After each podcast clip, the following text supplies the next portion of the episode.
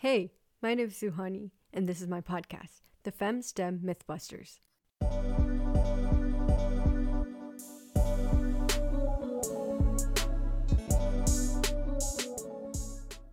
Today's guest speaker is Lois Melbourne. Lois started her technology career as a network engineer, trainer, and software selection consultant. As the co founder and CEO of the software company Aquire, she wore the many hats of a startup leader.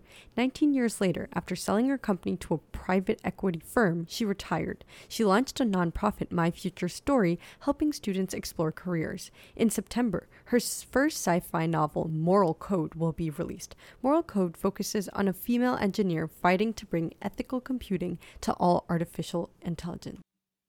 Hi, Lois. How are you? I'm doing very well. How are you? I'm doing well too. Um, so, Lois, tell me a little bit about yourself. Um, well, I have been a um, CEO of a software company for most of my career, but I sold that software company and now I am writing books and have a nonprofit helping kids explore careers.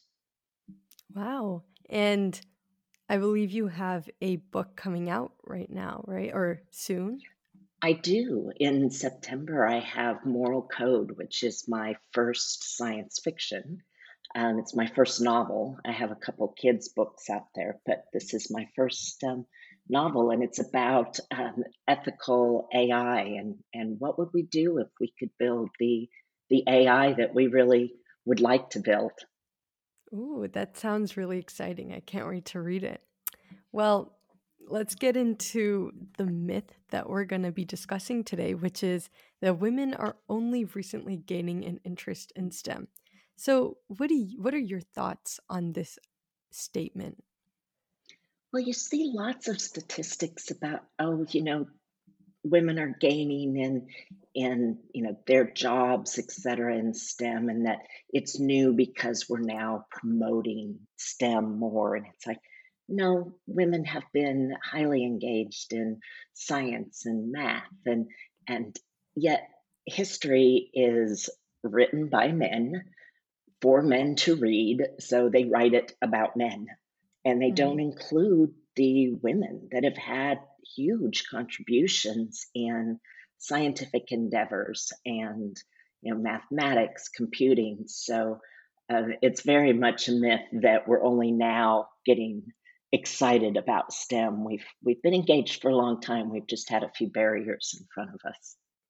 Yeah definitely. I mean just to give a couple of examples of some women in science and technology from um, even like the 20th century uh, one is Ada Lovelace, who is considered to be the founder of scientific computing and the first computer programmer. And I love that she's considered like the first computer programmer because, um, you know, STEM as a whole eh, has been getting a lot more women involved. But one area that still uh, we see a lack of representation is technology. So I love that connection that Ada Lovelace has to that. Um, and then there's another example, Rosalind Franklin, who was a British chemist and crystallographer who was known for her research that was essential to elucidating the structure of DNA. Um, an important thing is that she wasn't actually credited for her role. It wasn't until years later that her work was recognized and she was given credit. Um, and then another example do you have any other examples you want to add well there's you know in um, world war ii there's the ENIAC programmers. There's the women that were breaking code at Bletchley Park, uh, which was a great deal of math and the, you know, some of the also the original computing along with Turing and you know trying to break the German and the Japanese codes. And those women, they they never got their recognition, but they were enormously important to um, to world peace, kind of a big deal, and and their involvement just never quite got talked about. It's not until I think a lot of women started pulling out the history threads to, to tell their stories. Yeah, definitely. I mean, it's really interesting, I think, to see this because, um, you know, we feel like because there were so many barriers that women faced in like early history where you know they weren't allowed to get an education they didn't have as many rights um, that that was kind of that was a huge barrier and so no women were like involved but it's interesting to see that the even the ones even the few that were involved their stories were never told so i'm really happy that we're finally telling their stories and they're emerging as new role models that other girls can look up to and follow yeah it's it's very important that we see that representation and that girls and women can picture themselves in these roles because they know that they're not the first ones to do it. Not everybody wants to be a trailblazer. Some yeah. do, some don't. Um, so it makes it so much easier. But it's it's not just important that that girls and women see these historical roles. It's also important for males to see these women in these roles so that it gets normalized so that they mm-hmm. accept it and it's not a it's not a barrier for them to mentally see their daughter or their sister or their coworkers in these roles it it i think sometimes we focus a whole lot on what women need to see but we also need the guys to see it too because we need to shape their beliefs and drive their behavior as well. Yeah, I, I think that's a really good point. I mean, especially considering that at this point, most um, leaders in at least STEM uh, STEM like careers are men. So they do kind of have that power right now. So until they change also their beliefs to accept women and like see their their potential they're not going to like take full advantage of their skills of our skills so right. you're right that there's a shift in mindset for everyone that is very much needed. And um your point about how important it is for for people to have others to relate to or to look up to to imagine themselves in a role um, i think the media plays a huge role in that as well. I mean the, the fact of the matter is that media drives beliefs and beliefs drive behavior and the beliefs that we want to drive younger girls to have are that they are just as good as their male counterparts in terms of STEM skills. That includes, you know, coding, um, science activities, experimentation. So, the more representation there is in uh, science fiction in the media, the more inclined girls will be to pursue a career in STEM.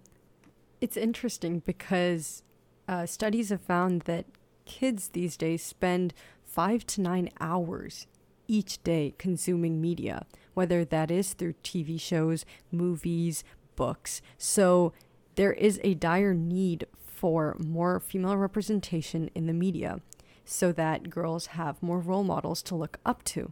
Um, you are actually an example of someone who is trying to do that, right? You have a book where your main character is actually um, a female in STEM. So, what exactly drove you to write a main character who is a girl? Well, I didn't initially say, you know, I need to do this for representation, mm-hmm. um, but it became a, a a great element as I got more and more into it. Um, but I did it because, well, I'm I like technology and I'm a female and I wanted it. In many ways, it was, you know, when you're writing, it's from some of it can be from your own expectations and your own experiences. So I think that was the initial reason.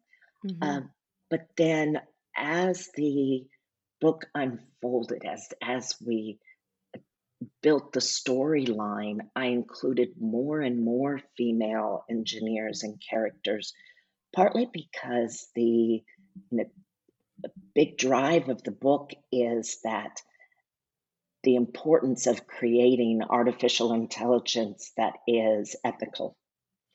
And uh, the lead character is that that's her whole career has been you know, based around helping kids and creating a ethical uh, operating systems so that the AIs have no choice but to make ethical decisions. That's that's their boss. And I looked at the um, the people that really seem to be driving a lot of that demand are are often women, and that just really kind of fed the fuel of um, how does this fit. And in this case, the lead AI is um, has an imperative to protect children because for me that's the most ethical thing we could do. You know, if you have to start with base one, um, you know, to drive that kind of thing, well, it would be, will help the kids and protect them and keep them from bullying and abuse, et cetera. And they'll grow up to be better people. And then the world gets better because there hasn't been that cycle of abuse. And so it to me was a very natural extension to bring in these various female characters and, and their perspectives on uh, that whole topic. That that's really really interesting. I mean, just hearing like the entire process of uh, how you crafted your story. Um, I I want to talk more about the point that you said that women tend to be more concerned about things like ethics. Okay, I don't want to hmm phrase it in a way that's like only women care about being right, No, but absolutely not. but like I maybe can you elaborate a little bit more on that point? Like,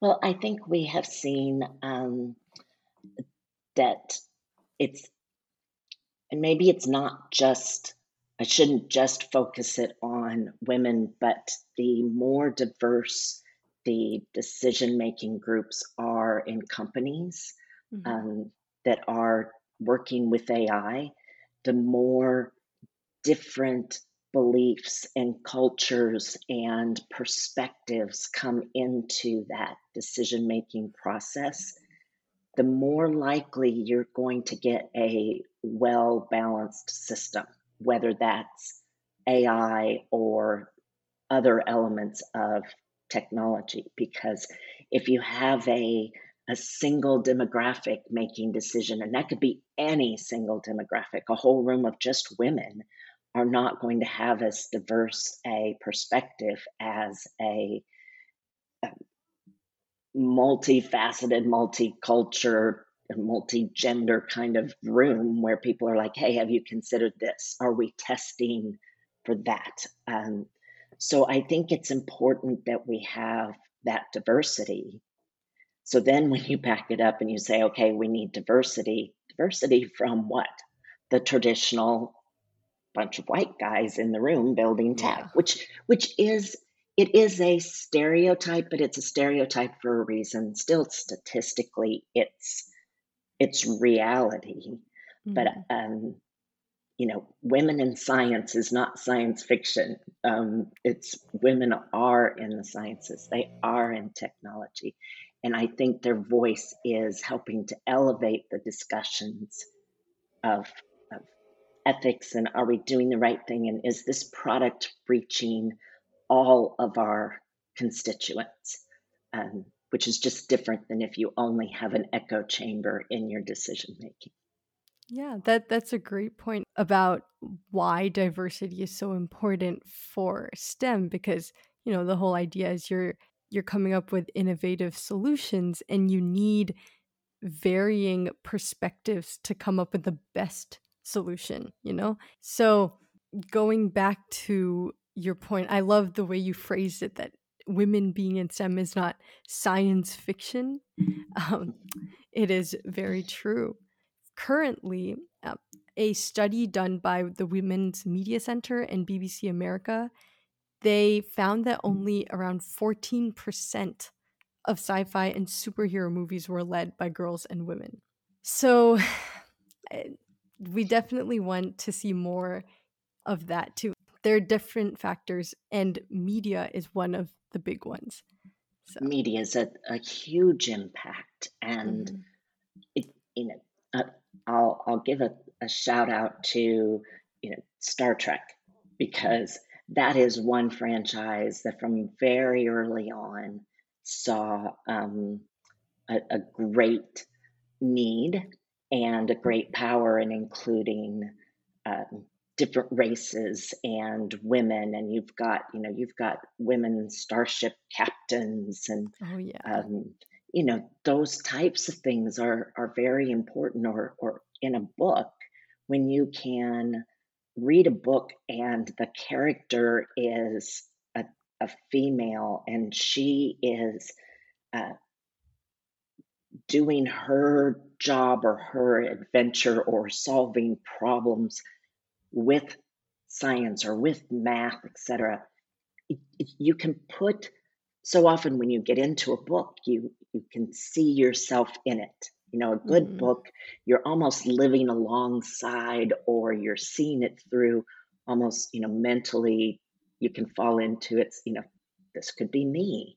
Um, you can almost wear those characters a little bit if you want to. And so giving those strong characters and those possibilities to women um, is is really valuable. And it's not just for young kids. It's it's adult women as well need to be able mm. to to feel that you know no longer do people have one career um, most often or they don't always follow exactly what their career plan was in college. They often change around. So the representation matters for all ages yeah you're you're definitely right about both your points that um, you need to be able to visualize yourself as like the main character or like some other character and those are the best books you know? I i love reading and the books that attract me the most are the ones where i can find characteristics of different characters and relate them to myself. So your second point about how it shouldn't just be for young girls you're definitely right. I but i remember reading somewhere that oftentimes um, because the workplace itself uh, is not is not um, a very inviting environment for women this often like discourages them from keeping going if they are already in like a stem career. So there we definitely need other factors too like the media to keep these women encouraged to stay in their roles yeah and i guess another book slash movie that was pretty interesting was A Wrinkle in Time. And a bonus is that the main character was not just a girl, but she was um, a woman of color. It was actually directed and led by women of color, which I think is an amazing like a trifecta. Yeah, you know? it, and it was so so good. I remember me and my family watched it, and I found myself like relating to the main character um, at times too, which made it so you know engaging, and it was kind of inspiring. And, and a, a real life hero movie, in my opinion, is a, a, first a book. Book is amazing as well, but a lot of people consumed Hidden Figures as mm-hmm.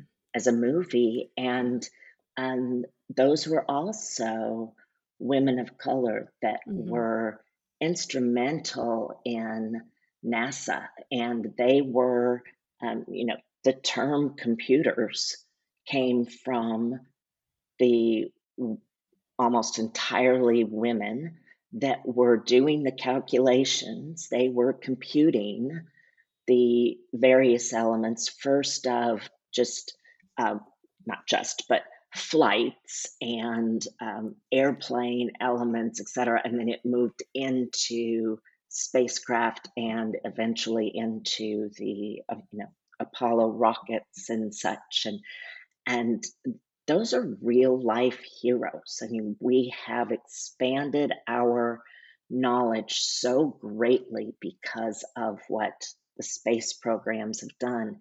And those women were integral in mm-hmm. that. And the storytelling, the book, the movie, um, that whole e- exposure for people to see that these these women had a key role. Um, and it's important for the people to see the biases and the ceilings that were put upon them, and some that they just blasted through.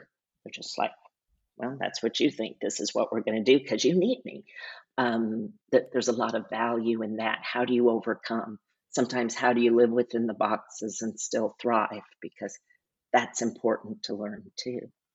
Yeah, definitely. I mean, it's really unfortunate how much discrimination and bias there exists, not just in this country, but all around the world. I mean, yes. definitely. I mean, it's another example of uh, I guess, rewriting history or exposing some of the history that was previously not um, highlighted. And speaking of space, another movie that just popped into my head was uh, Gravity, I believe, with like Sandra Bullock. Yeah, yes. she was she was the main character um, in a space movie. I don't know. I remember seeing it. I think I was quite young and I was a bit surprised, I guess, to see the main character that was a woman. Um cuz usually, you know, you see like Interstellar and like I'm just thinking of space movies and The Martian and all. They're all, you know, male lead characters. They do amazing jobs, but it was nice to see that for a change. Well, and um, Contact, um, with Jodie Foster. That's another one mm-hmm. that a female um, scientist, and and that was an early one to um, not as early as like the Star Treks were, but mm-hmm. but definitely an early one to show um, a space explorer that was female and that was heavily engaged in the why and the how. Mm-hmm. so there there are some great examples when you look for them. And I think it's it's important that we encourage more and more of that, that we get more media um, showing these roles, and and media will evolve. I mean, it's it, that's one of the great things about what we're you know what's out there now is it doesn't just have to be um, blockbuster movies. Mm-hmm. It can be you know books. It can be TikTok. It can be, you know, I hope um, the the you know your listeners get motivated to say, you know what, I'm going to share what what my job is out there. You know, mm-hmm. I can I can share that, or there's there's you know different resources out there where people are looking for uh, role models, and really, I guess that's part of it's not a term that we've used yet today, but it is a, a bit of what we're talking about, whether they're they're real or fiction, it's still an element of of being a role model. Yeah, definitely. I mean, role models play a huge part in encouraging and inspiring others. Yes. So, to wrap this episode up, I guess we'll go back to our myth and see if we've busted it. So, once again, the myth was that women are only recently gaining an interest in STEM. And I think it's safe to say that no, uh, this is completely untrue. And we've busted the myth because, one, women have been involved, even pushing past barriers such as discrimination, um, not being allowed to get an education, etc. But history has been written by men for men. So a lot of these contributions were not emphasized or highlighted. And another point is that currently the media um, depicts these stereotypes that, you know, STEM is mostly for guys with their male leads and etc. So this is obviously improving and but we have a lot more work to do where we get more women as lead roles in science fiction media. I think an important thing is when you see media that is supporting women, especially women in STEM, is is consume it, you mm-hmm. know, and then share that you consumed it. Yeah, definitely.